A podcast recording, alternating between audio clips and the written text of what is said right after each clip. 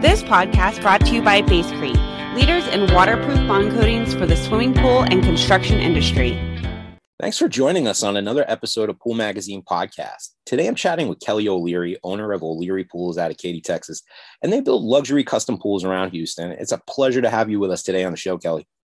Uh, pleasure to be here. I appreciate uh, you thinking about us and taking the time.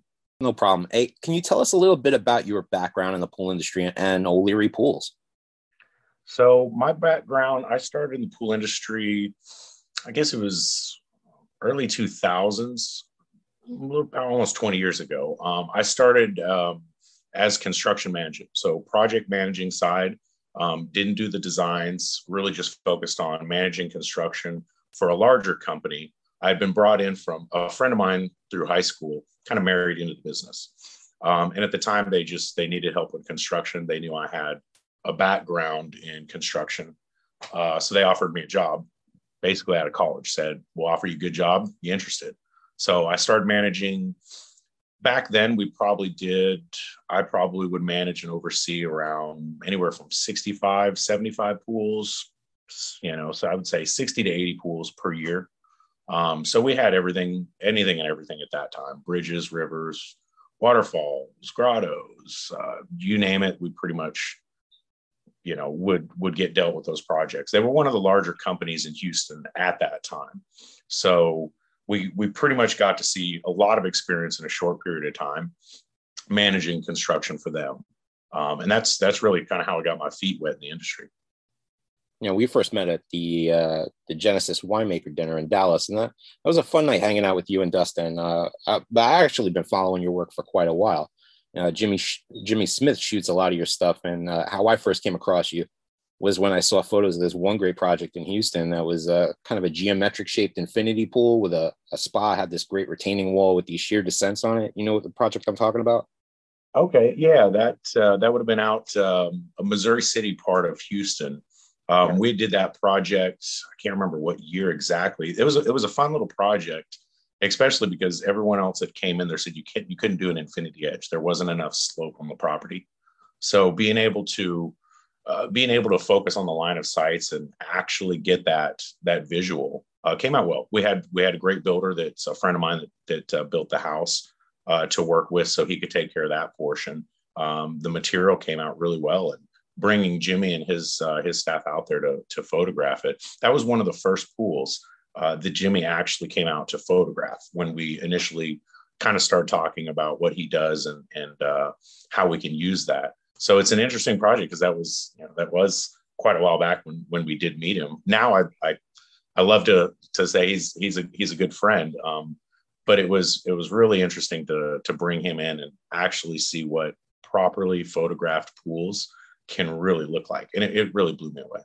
Yeah, it was kind of a, a, first departure for some of the earlier work that I've seen from you. I mean, which was more kind of like those free form pools and those grottos and you know mm-hmm. uh, waterfalls and things of that nature. I mean, this was had a more a contemporary vibe and a, a more modern aesthetic. I mean, maybe you could talk to us kind of like about that kind of shift in your design habits, you know, and, and the kind of pools you're focused on more in 2022 and building.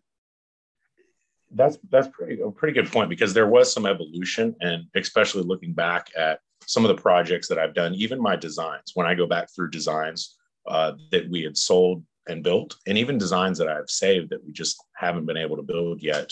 Um, there has been quite evolution. I started my company, um, O'Leary Pools and Design, in 2011. And so when we started it, I didn't really plan on, okay, this is my grandiose scheme. I'm going to start my own business. We kind of fell into it. The market was still recovering from, you know, 2008, 9, and 10 era. And really at that time, it was just, um, just, you know, getting business, um, building pools and being able to just pay bills. And as we started to build more and de- design more, you know, a lot of people helped inspire us. Um, we always look at architecture and other things, but once I could start to really push the envelope of, okay, this is exactly what the client wants, um, and start to put in a little bit my, of my interpretation of what I would like to see or what I think they might like. Over the years, we've been able to actually shift away from your traditional, you know, kidney bean pools or you know your grotto rock waterfalls that have been in this this area of the country just predominantly just over and over and over again. So it's it's kind of been a learning curve to be able to go, okay, how far can we push that envelope?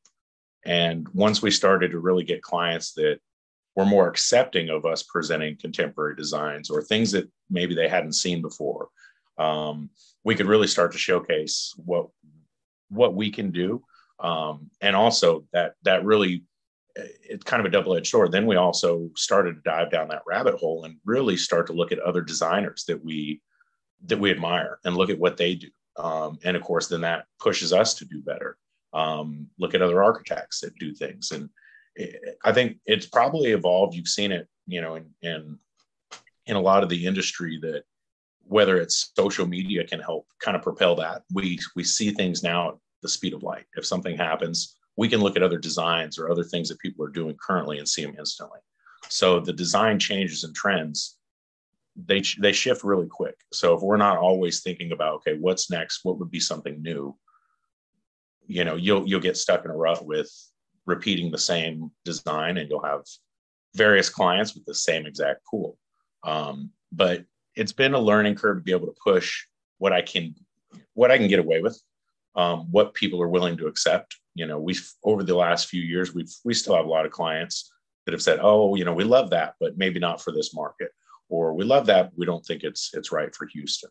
Um, how do we get past that? That's that's that's something that we've learned over uh, the last 10 years starting my company and even probably further probably into 20 years of figuring out how do you how do you get away with that? How do you present that to the client? You know what are we really selling? Are we are we just selling a, a pool and a hole with water or um, and that's that's evolving and especially in the last few years with what we're doing. What we see you know the industry shifting and where where we see ourselves as a company and where i see myself as a, a designer and builder um, and it's it's ever changing especially in the last few years i know california is certainly having some kind of influence on the some of the backyards that i see being built down in houston which is you know bringing in more of those contemporary themes and a streamlined aesthetic and that outdoor living environment that's kind of more conducive to that that modern uh, look and feel that I'm seeing in a lot of new homes being built down there. Are you seeing the same? We are. We're starting to see some of that. Um, Austin is a good example because Austin has some great landscape architectural firms, some great builders. Um, you know, some friends of ours that, that are, are phenomenal designers and builders, but the architecture of the homes there are a little bit above what we're doing, but that slowly will bleed into our market. So we're starting to see some of those design trends. We do still see some very traditional um, designs, depending on the architecture of the house and what area of Houston. There's some very traditional areas. There's some very modern and contemporary areas. Um, so we're kind of seeing that. Uh, it also it's also what can we bring to it? You know, people see a lot of things, and we try to avoid that clientele that goes, okay, this is what I've seen and this is what I want um, most of the time they don't know what they want so if we can kind of show them things that that may be of interest for their design trends. A lot of the like landscaping some of the architecture even australia. Sometimes people are surprised when i'm like well look into some of the things that they're doing over in australia or the landscape designs. And and if you reach out even further than east and west coast um, and you go overseas and start looking at what's doing you have a you have a broader scope to be able to pull, pull inspiration from what do you what do you think high-end homeowners want to see in your design plans? And what's the process like for you in terms of dialing in what the homeowner wants? So you know it's of course it's ever evolving. Um, every year you learn something more. Every year you get better. Every project you get better. But you know more so nowadays we've we've really tried to push to where we keep i keep a very open mind. Initially i like to pretty much just see what what's the property? What's the house um, and i'll say i'll tell them um, which uh, a good friend of mine gave me that idea was uh, you know tell the husband and wife or or each spouse tell the each one to send me four or five photos of things they like but don't share them with each other. Just send me what you like whether it's even if it's not a pool if it's landscaping if it's colors if it's just things that inspire them and they like. And sometimes then we we can look at those photos and as as a as a psychologist you almost just try to break down okay what what did they like about this what emotions did it inspire and then once we meet them i can kind of go through the property look through things that, of course, as a designer, you need to think about um, entertaining spaces, sight lines, general things on the property um, that are more important as far as just parameters to be to be able to build in. But then let the client talk a lot. A lot of the times they'll be able to tell me not necessarily this is what I want, but they're telling me more of what they don't want. Um, sometimes it's things they don't say. Um, even as far as looking around at what they chose to furnish the house, decorations that they picked that they probably didn't pick, it can tell you a lot about clients. Uh, an old boss of mine, when I was in oil and gas before this this life here, uh, told me, you know, you go into a meeting, you look around at someone's office. If they have fishing picture, pictures, they like fishing. But you do the same thing to a client. You can tell a lot by style of clothing, cars they drive, just everything that's that's in the atmosphere that they live in will tell you a little bit about it. And then you can start to kind of dissect that and figure out what exactly we need in the property. So of course it's kind of what is the client like, but a lot of the times they don't know. So we have to be able to pull that out of the architecture of the home, their personal taste, and then also what are the designs that's going to fit what lifestyle, um, not necessarily the lifestyle they have, but the lifestyle that we're creating and designing. Well, I mean, on these high end projects, you know, in particular, some of these are not like a one and done where you submit a, a, a pool uh, design and they're like, yeah, you, you hit the nail on the head the very first time. This is exactly what I want. I mean, a lot of times they have change orders and that process, you know, it could be months in the making before you can come up with a backyard concept that truly, you know, hits all the notes on what they wanted. I mean, maybe you could talk to me a bit, a little bit about that a, a lot of the higher end ones or the more elaborate and the more detail you get into, that's exactly it. Is uh, you can't just you know you can't just take a couple hours and uh, design something and boom, that's perfect. That's exactly it. Some of the clients want more revisions. They want to see more changes. They just you need to pre- present more information for them to narrow their vision down to that that perfect end goal or end result of a master plan. Here's where everything goes. So a lot of things need to need to be kind of redirected. And if you don't manage if you don't manage expectations time on the client, you'll go you could go through thousands of revisions and then no, no one's ever ever happy. But a lot of times we've had clients to where they want to have continual revisions, more modifications, change this, change that. Um, and that process can be long and at the end, we go back to the first design I presented them. So if we take our time properly, we can really sometimes come up with exactly what fits that property and that client almost on the first shot. Now, once you have a lot of the parameters, especially on a property, we're not just designing a square or a pool. There's a lot of other things to think about. So you will need to adjust and modify. Maybe it's an uh, entertaining spaces, socializing areas. Maybe those need to be moved around. Um, you know, whether it's visual features, water features, or uh, kitchen, patios, you know, how is that going to work in relation to an evening of entertaining? Where are people going to go from one point to the next? So you do have to do that. Um, but managing those clients so that you don't have an endless, never ending design can be difficult sometimes. Um, especially the larger ones. The, the it's all about the details on those. Every corner every inch has to be thought through. Um, a lot of really good designers across the U.S. have honed in their skills on that flawlessly. Um, and you, you, of course, you know, talking to a lot of these designers and builders um, from East to West Coast. Uh, but it, it's always a challenge for smaller companies too, like us. Um, but even the larger ones, it's it's a never-ending challenge with design. Um, I can't think who said it. You know, um, a well thought out design looks looks like it was easy and everyone would have thought of it, but a lot of thought goes into that to make it seem simple and seem easy. Sure, sure. I mean, here's a question I don't think I've ever asked before, but I mean, what do you do when a homeowner just submarines the entire process and say, you know, this isn't what I want. I want something completely different. I mean, has that ever happened to you? And what do you say when something like that happens? we we to uh, I guess to share with the world. Uh, yeah, I mean everyone probably has their own way of handling it. Sometimes sometimes you have to evaluate that on the fly. You have to know um, how, what's this client's temperament? And instantly you have to be able to to read what you know what you can get away with or what they'll what they'll understand as constructive criticism versus what they may find offensive. Because a lot of the times the clients are like look i'm in charge.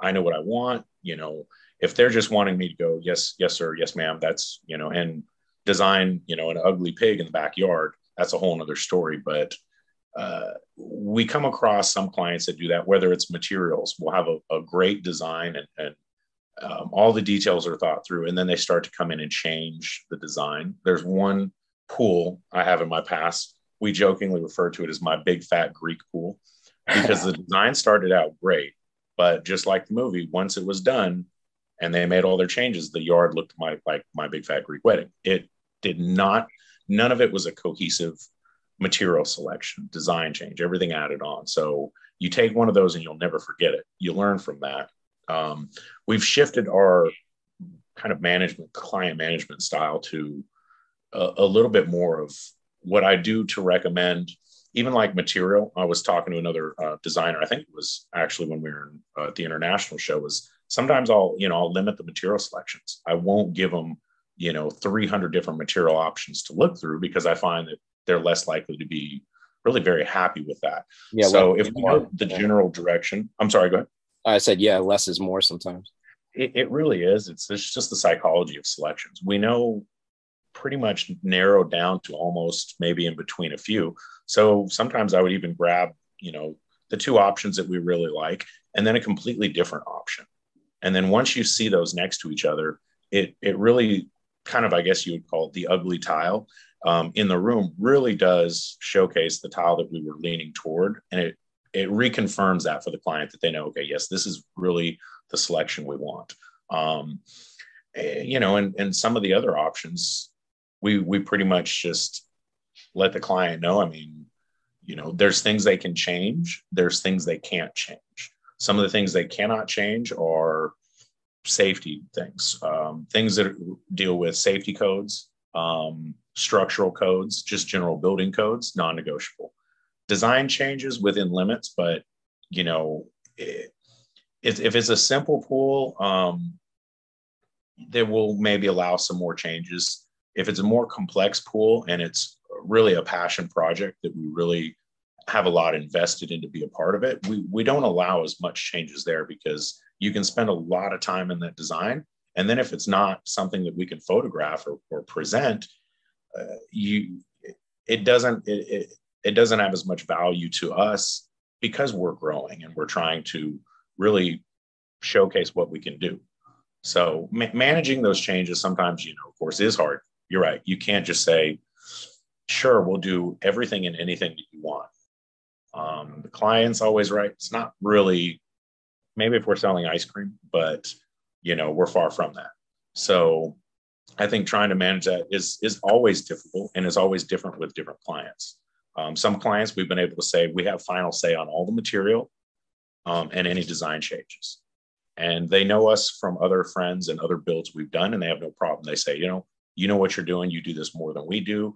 Um, we trust you. And of course, we do show them and, and su- subtly give them the option, but we just kind of joking will tell them, put your faith in us and, and we'll make sure it works out right. I mean, a lot of these clients, they really, you know, they they want to have hands on in terms of the design and I mean, you, you've seen the same thing in the interior of their their home as you see in the backyard. I mean, have you ever worked with a client that just requests an unreasonable amount of change orders? And I mean, how do you unwind and uh, set and adjust expectations with a, a, a, pain in the butt client when that happens? It, it those really can be difficult ones. Um, you can have the never ending project they continually want okay let's change this let's add this um, we have one currently that that's wanting us to take on we call it phase two of the project because the pool's done um, and at this point we have other clients in line. So as busy as we are in the way that the market is nowadays you know like that client i'll i'll simply let them know is that we have you know we have other clients that we're, we have obligations to. So we need to we need to move them along and then we can get back to it. If they want to discuss you know bringing us in to design consult or be a part of the rest of the project, we have to be able to we have to be able to manage that in X amount of time frames. We can't stop everything we're doing to let them continually consume. It's it's time management on our part um, and being fair to other clients. Sometimes price wise too. For us to start permitting and and start all over on that permit process to add, you know, the other half of the property into our scope of work, it's it's going to be X amount of dollars. So, you know, whether that sometimes whether that sometimes the best thing to do is almost jokingly say, you know, it's the I don't want to do it price. It simply it costs too much um, for us to lose X amount of work to continually be invested in your project, never ending. Um, right, you let those people kind of filter themselves out. You really do. You know, if clients are willing to wait, if they're willing to, you know, pay for that one-off um, feature, we can work with them but sometimes the weight is is key is is we can't you know we can't neglect other clients to backtrack and take care of one but you know you have to kind of manage all of them. Um, and a lot of clients once they understand you know once i start your project you want 100% of my attention. So just like the other clients that i'm about to finish i have to give them 100% of my attention. You know they understand that. I think because they all want me to be intimately involved. They want me on the job site every day. They want communication with me every day. A lot of the clients work with us simply because they want me there. They don't want another guy there. They don't want me to to delegate that to some new guy. So once they understand that it's only fair to give my attention, you know, to the clients and and they understand and appreciate that when we start their project, then they're going to have 100% of my attention. So sometimes they're they can be reasonable and understand. Okay, you know, I can't take you know 12 hours every day of your day. Um, but it's like I said, it's it's a balancing act. How do you manage clients that you know? I mean, a lot of a lot of people would say, you know, of course, yeah, if you have the money, we'll build it. But you know, of course, the project do have to come to an end. Um, managing the psychology of the clients as well. We remind them if you have a never ending project, uh, you're going to get more and more stressed out and anxiety with the fact that your house, your property, and the front and backyard is always in continual limbo. There's dirt. We jokingly say there will be mud. Um, there will be long periods of it. So if you stop the project, um, it just compounds the delays. And no matter what project, I I almost think no matter what project, what design, or what builder they're working with, every homeowner or client at the end of the day, when things are finished, is happy to go. Okay, I love you, thank thank you, but get out of my house. I'd love to have my yard back to normal. So keeping them focused on the end goal too, um, the light at the end of the tunnel, that that finished presentation, um, and just moving the needle. Sometimes it's very subtle things, but it's it's it's a lot on the project management side to to try to balance that act. I think every builder probably has that one client or a few clients occasionally that it just seems like the project is never ending. Well, I mean, their biggest pain point when building a custom pool is obviously how long it takes. I mean, we see this a lot, but I mean, what are some of the challenges that you see, uh, or an example of the, some of the things that come up that high end clients can do to torpedo the process you know? The i think the biggest thing that that clients can do on the higher end projects is changes. Change orders design revisions things like that because that can stop the entire project. If we can't if we want to add things that have to be permitted and have to be engineered or have to be redesigned um, you can't do if you have underground mechanical electrical plumbing and all these other things that need to be done you you really can't you can't do hardscapes. You can't do some of the other finished um, material selections paint trim finishes like that without going back and making sure that all the underground is done. So the entire project can actually stop until the design is done modified added. Then your permitting is done. Then you can get all of your underground stuff so some of those projects can delay things substantially. Um, change orders, material selection changes, changes to the design would be the biggest thing because it's not that we're just making a quick change. You have to you have to reschedule and coordinate almost a circus of crews. And so every small, every small thing during a build, every action has an equal or opposite reaction. Little things like that can delay everyone. And then if we have 10 or 15 crews now that are all pushed back, that can turn into um, a three to five day lead time to change material or one to two week lead time. Then the material shows up. Next thing you know, you're two to four weeks of downtime because the other crews were obligated to other jobs. And so it's a spiral effect of managing the timelines and the build process for all the other trades that have to follow.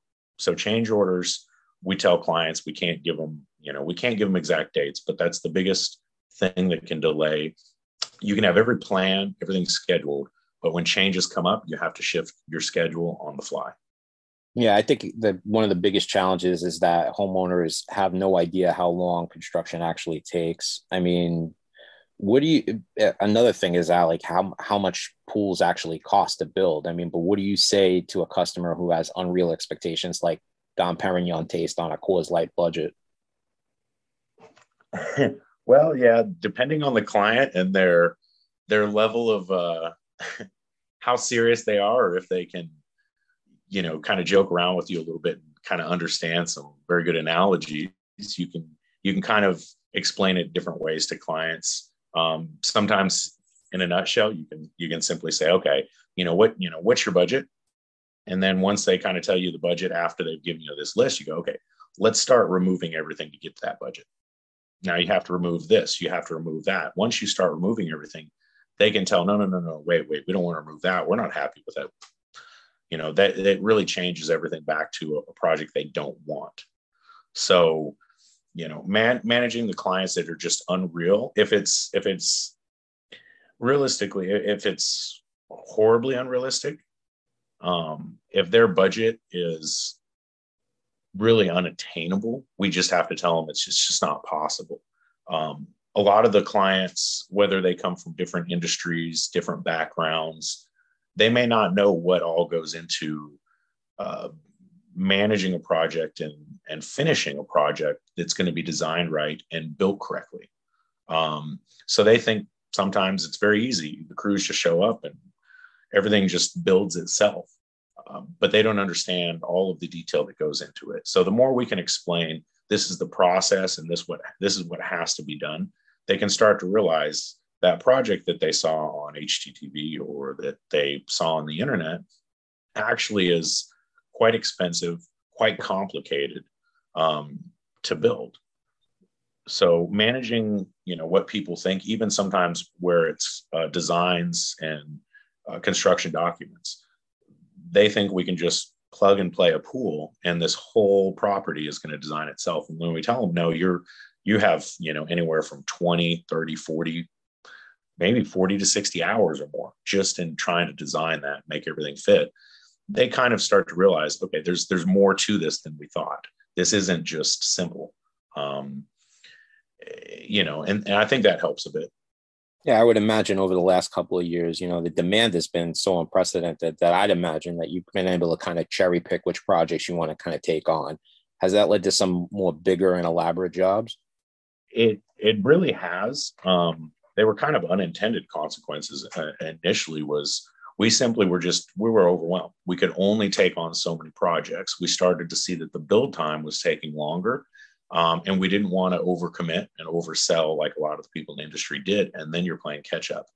Um, you're getting in trouble with homeowners. You're getting in trouble with with you know clients on you just bit off more than you can chew. So once we started to scale back and we knew we could realistically only take this many projects, we had to we had to kind of cherry pick. And the clients, luckily, with the clients that we had worked with, started to understand that. And they understood, okay, we know there's a lead time. We would rather wait for you. So the clients that that were willing to wait for us, we really just reminded them and it has to be the projects um, say i guess it was end of last year, yeah, maybe the end of uh, last year, 2021, we only had so many jobs we could take at the end of the year. And if they weren't a project that was really, really good for our portfolio or I was extremely passionate about, I, I simply couldn't take the job. Um, a lot of the industry it's been very crazy for the last few years so the main thing was too is not to get burnt out. If i'm not passionate about the job um, it may show in my day-to-day operations. So if i have that that passion and that excitement uh, more so than the client about their project they see it. And they love seeing that i'm, I'm that passionate about it. So we started to pick them um, and we started to to really do that. There's one tile one project in particular um, that we've been trying to work on. And uh, a lot of the great tile installers, um, I've loved watching their stuff for many, many years. And we've tried to get an all tile mosaic pool in Houston. I've probably been talking with a few people and, and pitching that for three or four years. So we finally designed one and, you know, we simply the design the, the property is phenomenal but if we couldn't do the all tile mosaic pool and they were going to go to plaster change the entire design. We simply told them that it's not a project we can take this year. We're going to have to move that to 2022 because we only had so many spots. And once we said that, they understood, and and then they were ready to move forward with the um, all tile mosaic vessel, and that's how we got the opportunity to work with uh, Ray Corral and Mosaicist.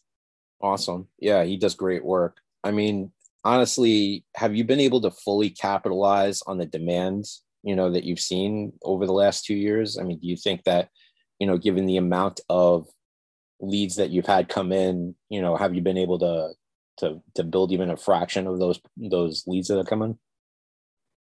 So I I, I think in in part yes, um, we've been able to capitalize on really getting great projects, bigger and better projects, and and more more intricate designs, and being able to push the limit um, quite a bit more than we ever have. But at the same time, I think because we're not set up like a lot of the large companies, I think there's a lot of missed opportunities. There's a lot of clients that have waited, you know, to to get designs or, or for me to build their project.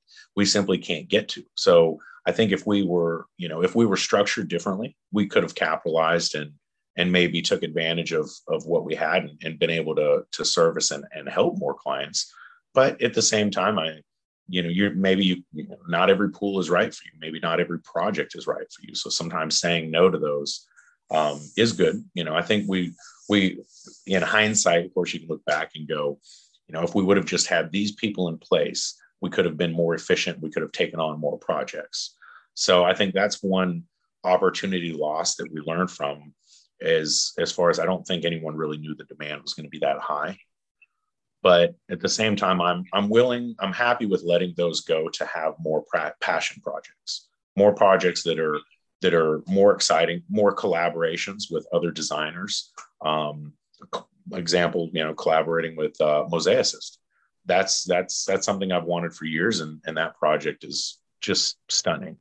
So i think it's it's kind of a on some aspects we've been able to capitalize and and really make a change in in the image of where we're going as a company. On the other hand, I think because we weren't scaled, you know, we did lose out on some of the business that people just weren't willing to wait the lead times that that we're experiencing.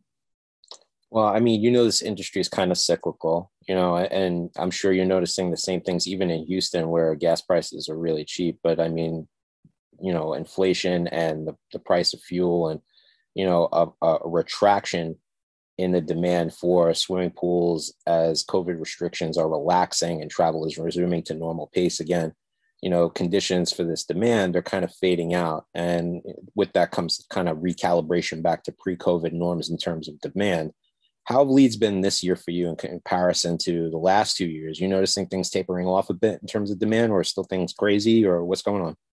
So um, I think it might be a little bit different for me, um, just because some of the other builders I talked to in the area, um, they've they've been experiencing leads tapering off substantially.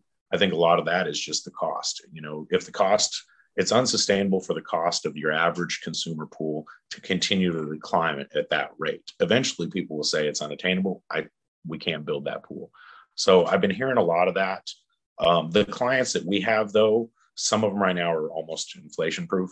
Um, and we've kind of we we made a decision, you know, 2019 and 20 to to change the direction we were going as a business. It was a bit risky, but I think it's probably paid off because we we still have plenty of leads. We have uh, a, good friend of mine's a builder. Um, they're willing to wait until we can get to them on four projects this year. So we'll take those later in the year. So I'm not experiencing it maybe as much as others, um, simply just because of the position we put ourselves in as as a as a company. Right. I mean, what type of pool projects are you focused on building these days, and where do you see the evolution of your company heading into 23? So right now we're doing a couple of projects that we're collaborating on with um, Randy Angell Designs out of uh, Plano Dallas area. Another good friend, phenomenal oh, sure. designer. So uh, working, being able to work with him uh, is very exciting because he's he's you know one of the best at what he does. So those projects are quite a bit different because we don't typically get large master plan projects on that scale. Um, so seeing the shift that we're being able we're able to do those type of projects with him and not only just we're not just designing a pool um, we're we're doing furniture we're designing furniture as well as um, selecting furniture and installing everything that you need for that backyard. So instead of just selling simply a pool we're really trying to change change the lifestyle or sell a lifestyle. So it's furnitures furnishings accessories. A lot of the other designers around the US are, are pretty much doing the same thing with where they've went is, you know, it's not just a pool, it's it's a pool and it's landscaping, it's it's outdoor living design. And that encompasses everything. That's not just a swing set or a pool or a, an outdoor kitchen. Um, furniture, accessories, and a lot of things like that that we're starting to push. That's started to bring us different clientele when they see we do that in a market where not a lot of people do. In the Houston market, there's not a lot of people that will go to that level of detail uh, to selecting, you know, furniture, plants. We had a client a few years ago who asked that when we started working on the design is, you know, how do you plan on entertaining? Uh, what do you guys have now for entertaining? Do you guys have stuff for your new outdoor kitchen? They, they had nothing. They're like, well, no, we don't have anything well, what do you have for entertaining? Do you have when people come over? And they had nothing. So we said, okay, well, let's make some selections for you. We designed everything that they needed for outdoor entertaining and cooking, everything they needed for uh, entertaining for glasses, um, glasses for the kids that uh, look like glass, but they're not going to break near a pool, so it's safe. Um, and once we started to, to do that, I think they really shared it with a lot of their friends that they just never thought of all the things that they're going to need in this new lifestyle that they have. and the, the amount of time they spend outside, it was well worth it. So um, the more clients we can have like that, the larger projects, um, I enjoy those. Managing those sometimes can be pretty challenging, um, but larger, more complicated, per se, one off projects, I see that's where we're going as a company. You know, we still want to take on some of the average pools. Um, not everyone needs to spend, you know, what could be it's a relative but an absolute fortune to be able to get that that pool and that lifestyle that they want so we still want to be reasonable and and attainable to you know your average pool client we would just prefer to try to make material selections that are very unique try to do very subtle design changes that are just very unique um, sourcing material that no one else in houston or the area uses that's another great thing that can set us apart picking material that they have no idea where we got it um, and it's not available locally, that's a great feature. When their friends come over, it's not the same material they see on their pool. No one's ever seen it, and they love it. You know, clients want their pool to be unique.